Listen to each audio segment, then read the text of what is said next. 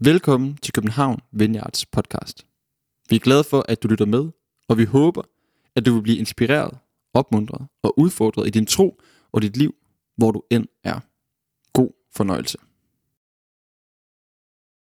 Øh, Ja, inden jeg sådan for alvor går i gang med det, som ligger mig på hjerte her i dag, så vil jeg bare lige øh, tale lidt ind i alt det, der skete ude i Fields i søndags.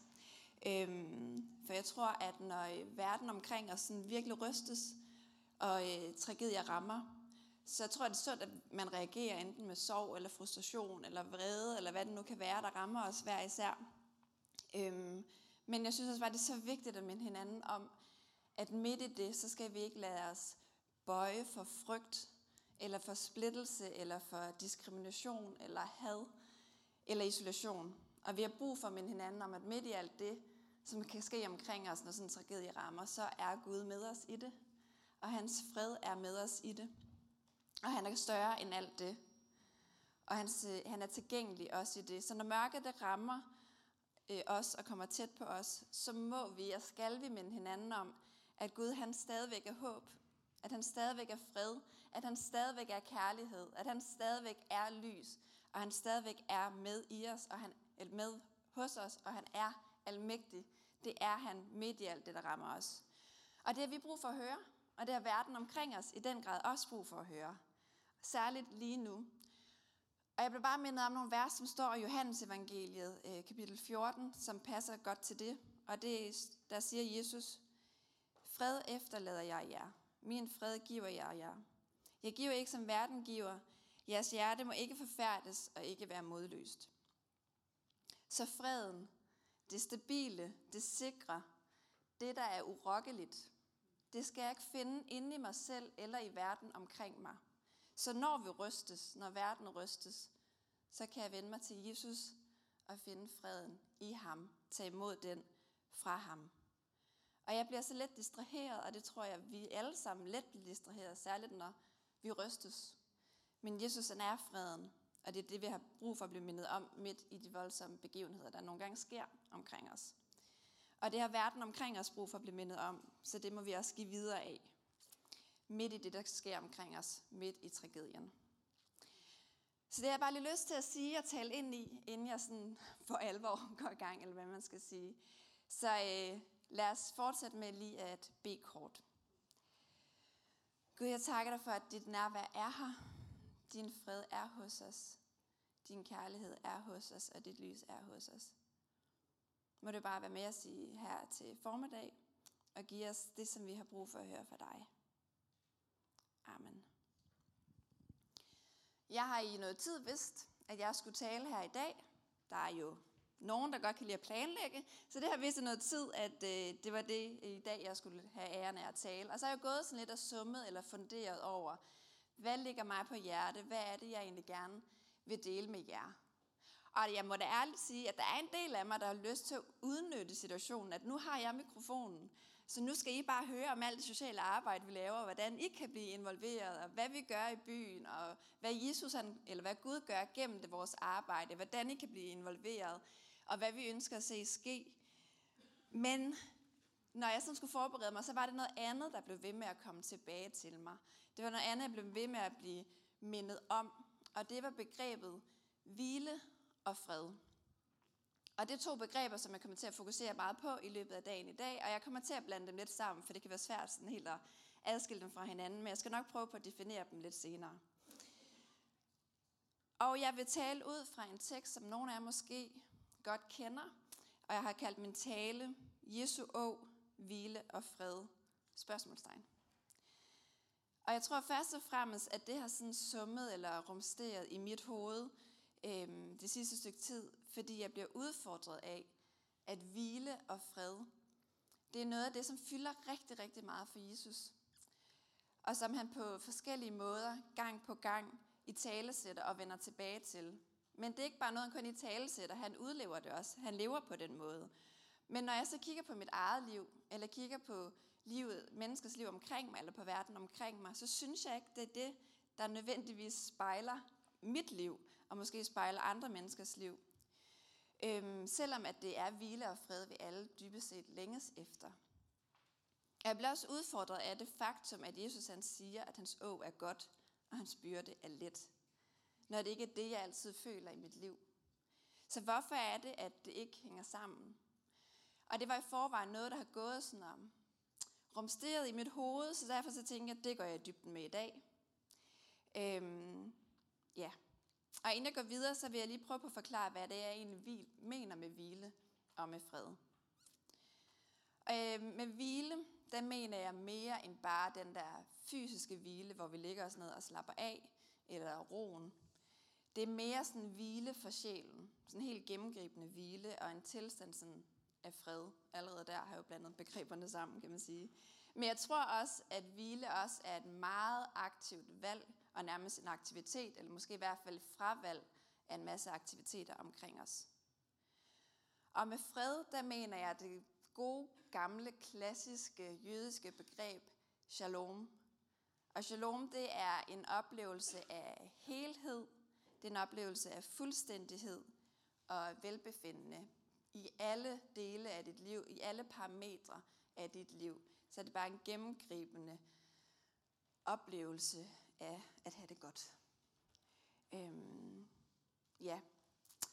Og øhm, jeg tror, at en af grundene til, at øh, det lige præcis er hvile og fred, jeg gerne vil highlighte i dag, det er det faktum, at jeg ikke altid selv føler, at det er en del af mit liv, men jeg kan mærke, at jeg virkelig helt inden fra mit hjerte længes efter det. Men jeg tror også, det er et tema, der bliver ved med at vende tilbage til mig, fordi jeg bare kan se, hvordan det også bare er noget, verden længes efter. Og hvordan det bare er i kontrast til, hvordan vores verden omkring os er. Den konstante tilgængelighed, der er omkring os. Travlheden, stress, fear of missing out, det præger vores kultur så meget, at det rent faktisk skader os.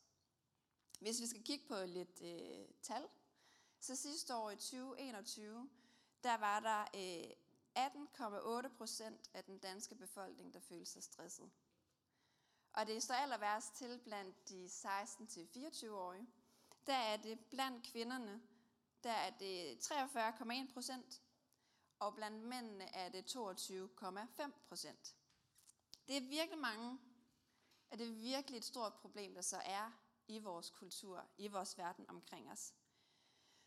Og det er et problem, som har udviklet sig meget gennem tiderne. Hvis vi laver nogle ganske få øh, nedslag i menneskets historie, og der er rigtig mange, man kunne gå i dybden med, jeg har bare lige valgt nogle få her, så kan man sige, at helt tilbage fra øh, Øh, den allerførste ur, der blev lavet, det har vel været et solur, kunne jeg forestille mig, var med til at inddele dagen i timer, og på den måde var det med til ligesom at vise os, at hey, dagen består af en bestemt tid, så der er noget, du kan nå inden for den tid, og det kunne være med til at, øh, at stresse os mere eller gøre os mere travle.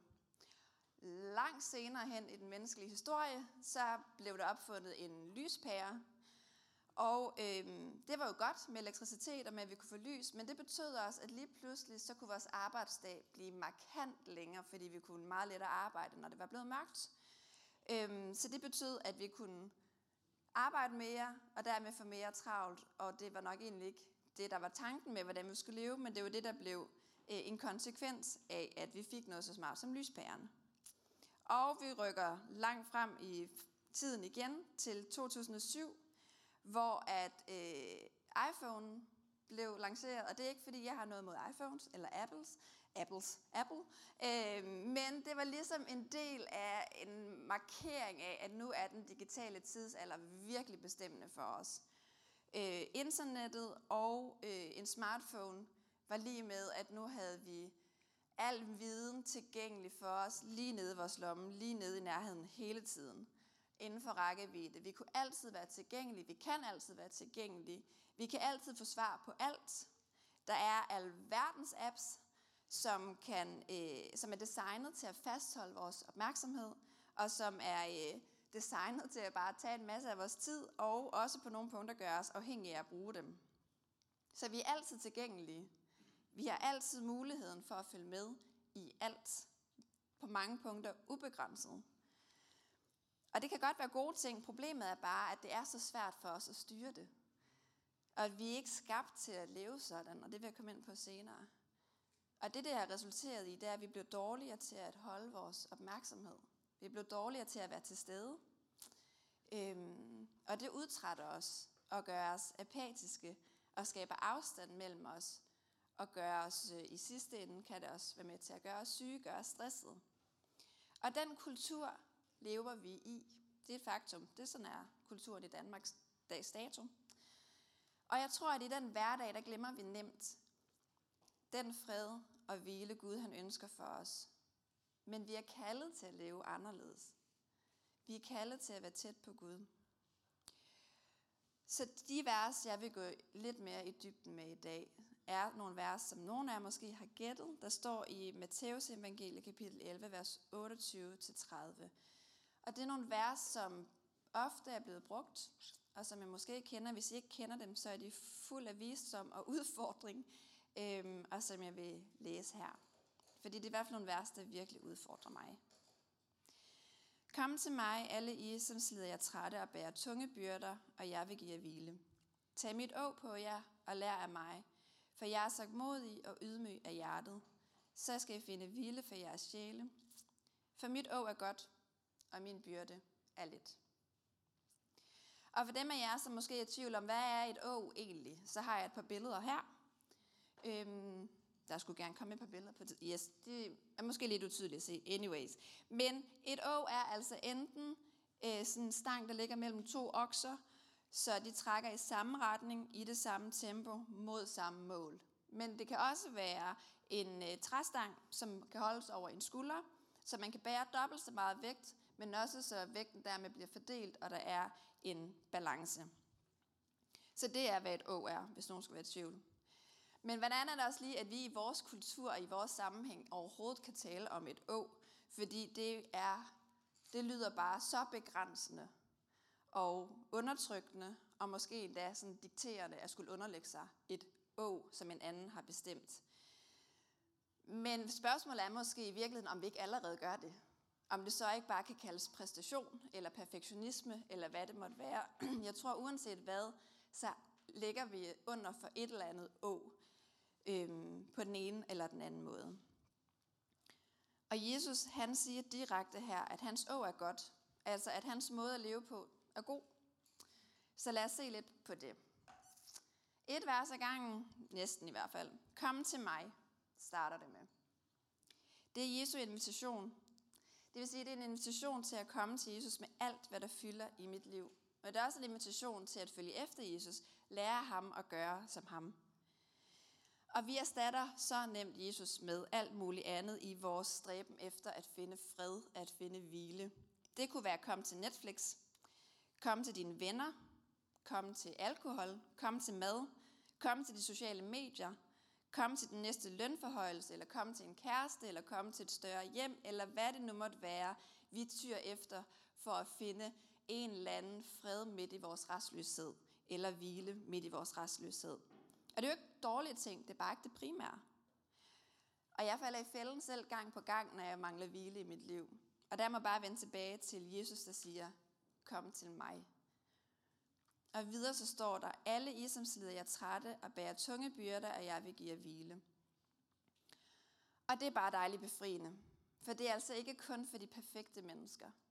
Det er ikke kun for overskudsmenneskerne. Det er ikke kun for dem, der har styr på det hele. Det er den trætte, der er inviteret. Det er den svage, der er inviteret. Det er den usikre, der er inviteret. Det er den frustrerede, der er inviteret.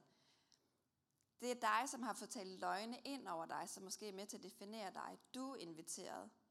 Det er dig, som føler, at der er en helt bestemt måde, du skal leve på for at blive accepteret. Du er inviteret ind til Jesus. Helt konkret i den her situation, hvor Jesus han taler, så taler Jesus også ind i en kultur, ind i den jødiske kultur, hvor der virkelig var så mange stramme regler, som man skulle leve op til, for at, at være værdig til at tilhøre Guds folk. Og det lagde virkelig byrder på den enkelte, som var næsten umuligt for dem at bære. Og den religiøsitet ønsker Jesus at bryde med. Og det er også den religiøsitet, han ønsker at bryde med i dag. Det er også det å, som kunne være præstation, eller perfektionisme, eller hvad vi bøjer under for, som han ønsker at bryde med i dag. Øhm, og det er de tunge byrder, som Jesus han inviterer til, at vi lægger hos ham. Og videre så står der, tag mit å på jer og lær mig, for jeg er så modig, ydmyg af hjertet, så skal I finde hvile for jeres sjæle. Og nu kommer et rigtig spændende udfordrende, ikke? fordi nu er der ligesom en ændring, eller noget, der en anden indstilling, vi skal gøre. For hvad vil det sige at tage Jesu å på sig og lære af ham? Som kristne, der prøver vi på at følge efter Jesus og leve et liv, som han levede. Vi prøver på at se hen til ham og blive inspireret til, hvordan vi kan leve vores liv. Og det vil sige, at når jeg har svært ved at finde ud af, hvordan jeg skal lige gøre i den ene eller den anden situation, så kan jeg kigge hen til Jesus, læse om ham og se, hvordan han må gøre det i den situation. Og jeg glemmer tit, at Jesus han faktisk var et menneske, et helt almindeligt menneske. Så, og det kan nogle gange gøre lidt lettere at øh, relatere til ham, at han var menneske og ikke bare Gud, men han var både og. Så når jeg er svært ved at gennemskue, hvordan jeg bedst muligt lever mit liv, så giver det god mening at se hen til Jesus og se, hvordan jeg, hvad jeg kan lære af ham. Hvordan jeg kan gå i samme tempo, samme vej, i samme rytme mod samme mål med ham under hans å. Og der er mange forskellige facetter af hans måde at leve på, man kan høve frem. Men de to, jeg har valgt at fokusere på i dag, det er stillhed og hvile. Og det er en måde, at vi kan, nogle ting, vi kan tage til os for at prøve på at efterligne Jesus og leve som ham. Og på den måde ære Gud, men samtidig også erkende, og på en eller anden måde også ære vores egne begrænsninger og det faktum, at vi bare er mennesker. Det første, det er stillhed. Jesus han turer at trække sig fra menneskemængden for at bruge tid sammen med Gud. Vi kan læse øh, gang på gang om, hvordan han gjorde det og trække sig væk. Øhm, og det er ikke kun den store, upersonlige menneskemængde, han trækker sig fra. Han trækker sig også væk fra sine disciple, som altså er hans allerbedste venner. Hans på en måde primære familie. Dem trækker han sig også fra for at have stillhed sammen med Gud.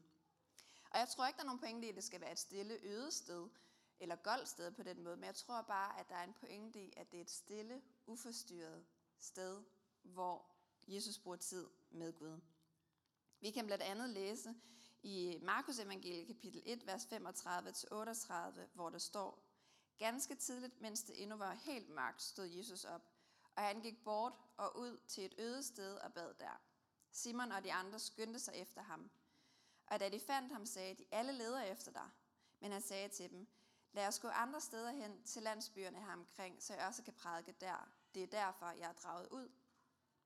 Jeg synes jo, det er meget imponerende, at Jesus har opfret sin søvn for at være stille sammen med Gud. Det er noget, jeg i hvert fald vil kæmpe rigtig meget med. Øhm, men apropos hele det der med lyspæren og elektricitet, så har han nok også gået væsentligt tidligere i seng end øh, mange af os andre. Øh, så måske er det ikke så imponerende, at han stod tidligt op. Men ikke desto mindre, så det første han gør fra morgenstunden af, det er, at han går til et øde sted for at være sammen med Gud. Det er hans første prioritet for dagen. Han har brug for at være sammen med Gud, uforstyrret. Det havde han som menneske og som Gud brug for. Og der har helt sikkert været mange forventninger om, at han den dag vendte tilbage til Capernaum, så var den by, han kom fra. Og der har han udført en masse mirakler. Der var mange mennesker, der var blevet helbredt, så de var elle vilde for at få ham tilbage. Så kommer disciplen og forstyrrer ham. Og han lader sig, han lader sig forstyrre, men han lader sig ikke distrahere. Og det vil jeg bare så gerne lære mere i mit liv. Tænk at være så sikker i sin sag, at man godt turde blive forstyrret, men at det ikke var ens betydende med, at man blev distraheret. Det, er, det vil jeg gerne, gerne lære af Jesus. Øhm, ja, han ved, hvor han er på vej henad. Så selvom han kommer til at bryde med forventninger, så går han videre på sin vej og har sikkert skuffet nogle folk. Så hvordan er det, at stillhed det kan se ud i dit liv? Er der overhovedet stillhed i dit liv? Tør du at prioritere stillhed? Jeg vil sige, at i vores kultur, så er uforstyrret til stillhed et meget, meget aktivt valg. Der er konstant forstyrrelser omkring os. Men stillheden og den uforstyrrede tid sammen med Gud er helt eksistentiel. Og ifølge Jesus er det faktisk ikke et valg, fordi han kalder os til at følge ham, og han gjorde det.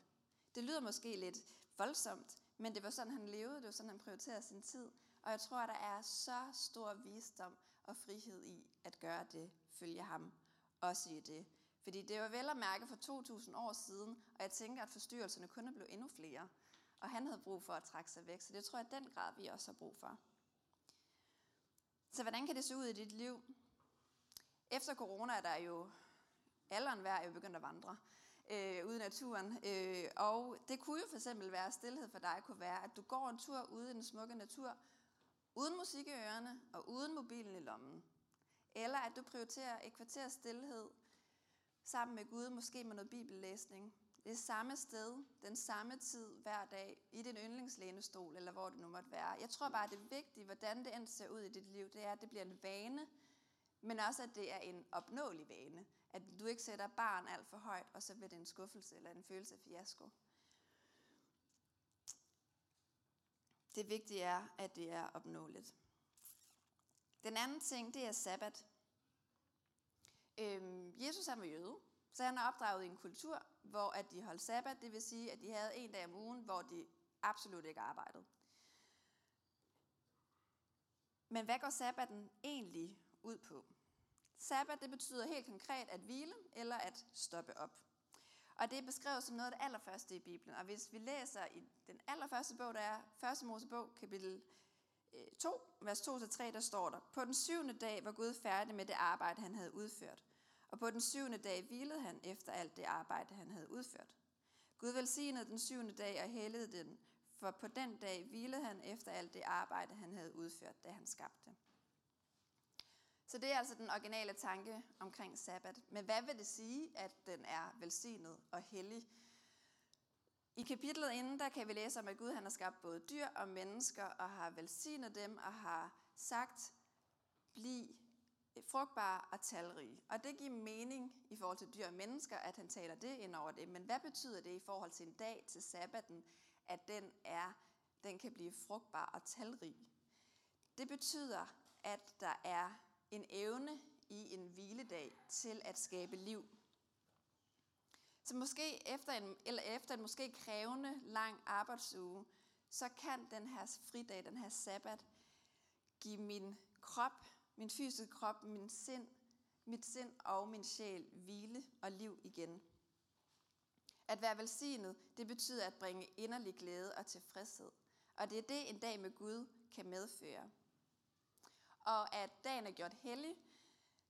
Det betyder blandt andet, eller det taler blandt andet her ind i datidens andre religioner. Der var det meget sådan, at der var bestemte steder, de andre guder skulle tilbes. Så det var nærmest lige før, at stedet var større end guderne, fordi guderne kun kunne tilbes der. Men her, der helliger Gud en dag, det vil sige, det er den her dag, disciplene, nej, israelitterne kan vende sig mod ham, blive fyldt op af ham og tilbe ham for den han er.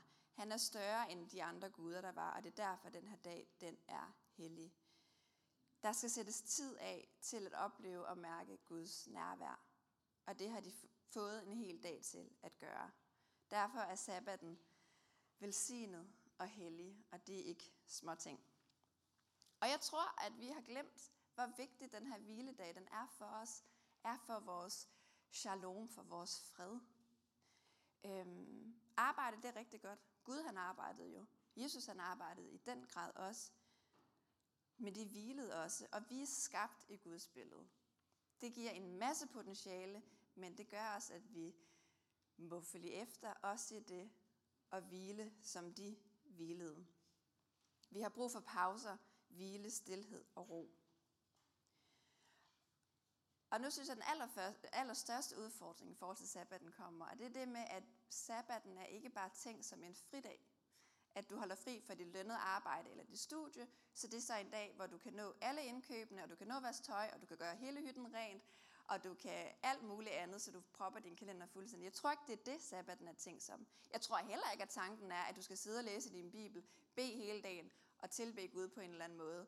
Det tror jeg heller ikke er det, der er tænkt. Jeg tror, at sabbaten er tænkt til liv, til at nyde livet, til at nyde relationer, til at være sammen med din familie, være sammen med Gud, være sammen med dine venner, nyde vær tilfreds, vær til stede, vær tilgængelig, hvile. Og det er inderlig glæde, og det er tilfredshed. Så hvordan kan det helt konkret se ud i dit liv? Det kunne fx være, at du slukker for din telefon i 24 timer og ikke er tilgængelig. Eller det kan være, at du siger, at jeg går ikke på de sociale medier i 24 timer. Jeg bruger ikke streamingtjenester i 24 timer. Jeg mærker efter, hvad det egentlig er for nogle oplevelser, der giver mig liv. Er det at være sammen med mine venner? Er det at spise god mad? Er det at være ude i naturen? Find ud af, hvad det er i dit liv, der giver dig liv. Og det kan også være, at du skal bruge tid i løbet af sabbaten på faktisk bare at takke Gud for, hvem han er. Ikke kun vente til ham med de ting, du er bekymret omkring, og de ting, der er godt og på. Og det er godt at gøre det. Det er godt at lægge sin bekymring om ved Gud. Men jeg tror også, der kan være noget befriende i bare at takke ham for den, han er. Og fokusere på det, og ikke på alt muligt andet. Men bare vende fokuset på, at han er urokkelig. At han er frihed. At han er glæde. At han er kærlighed. At han er lys. Og alt andet øh, godt han er. Og at han er uforanderlig.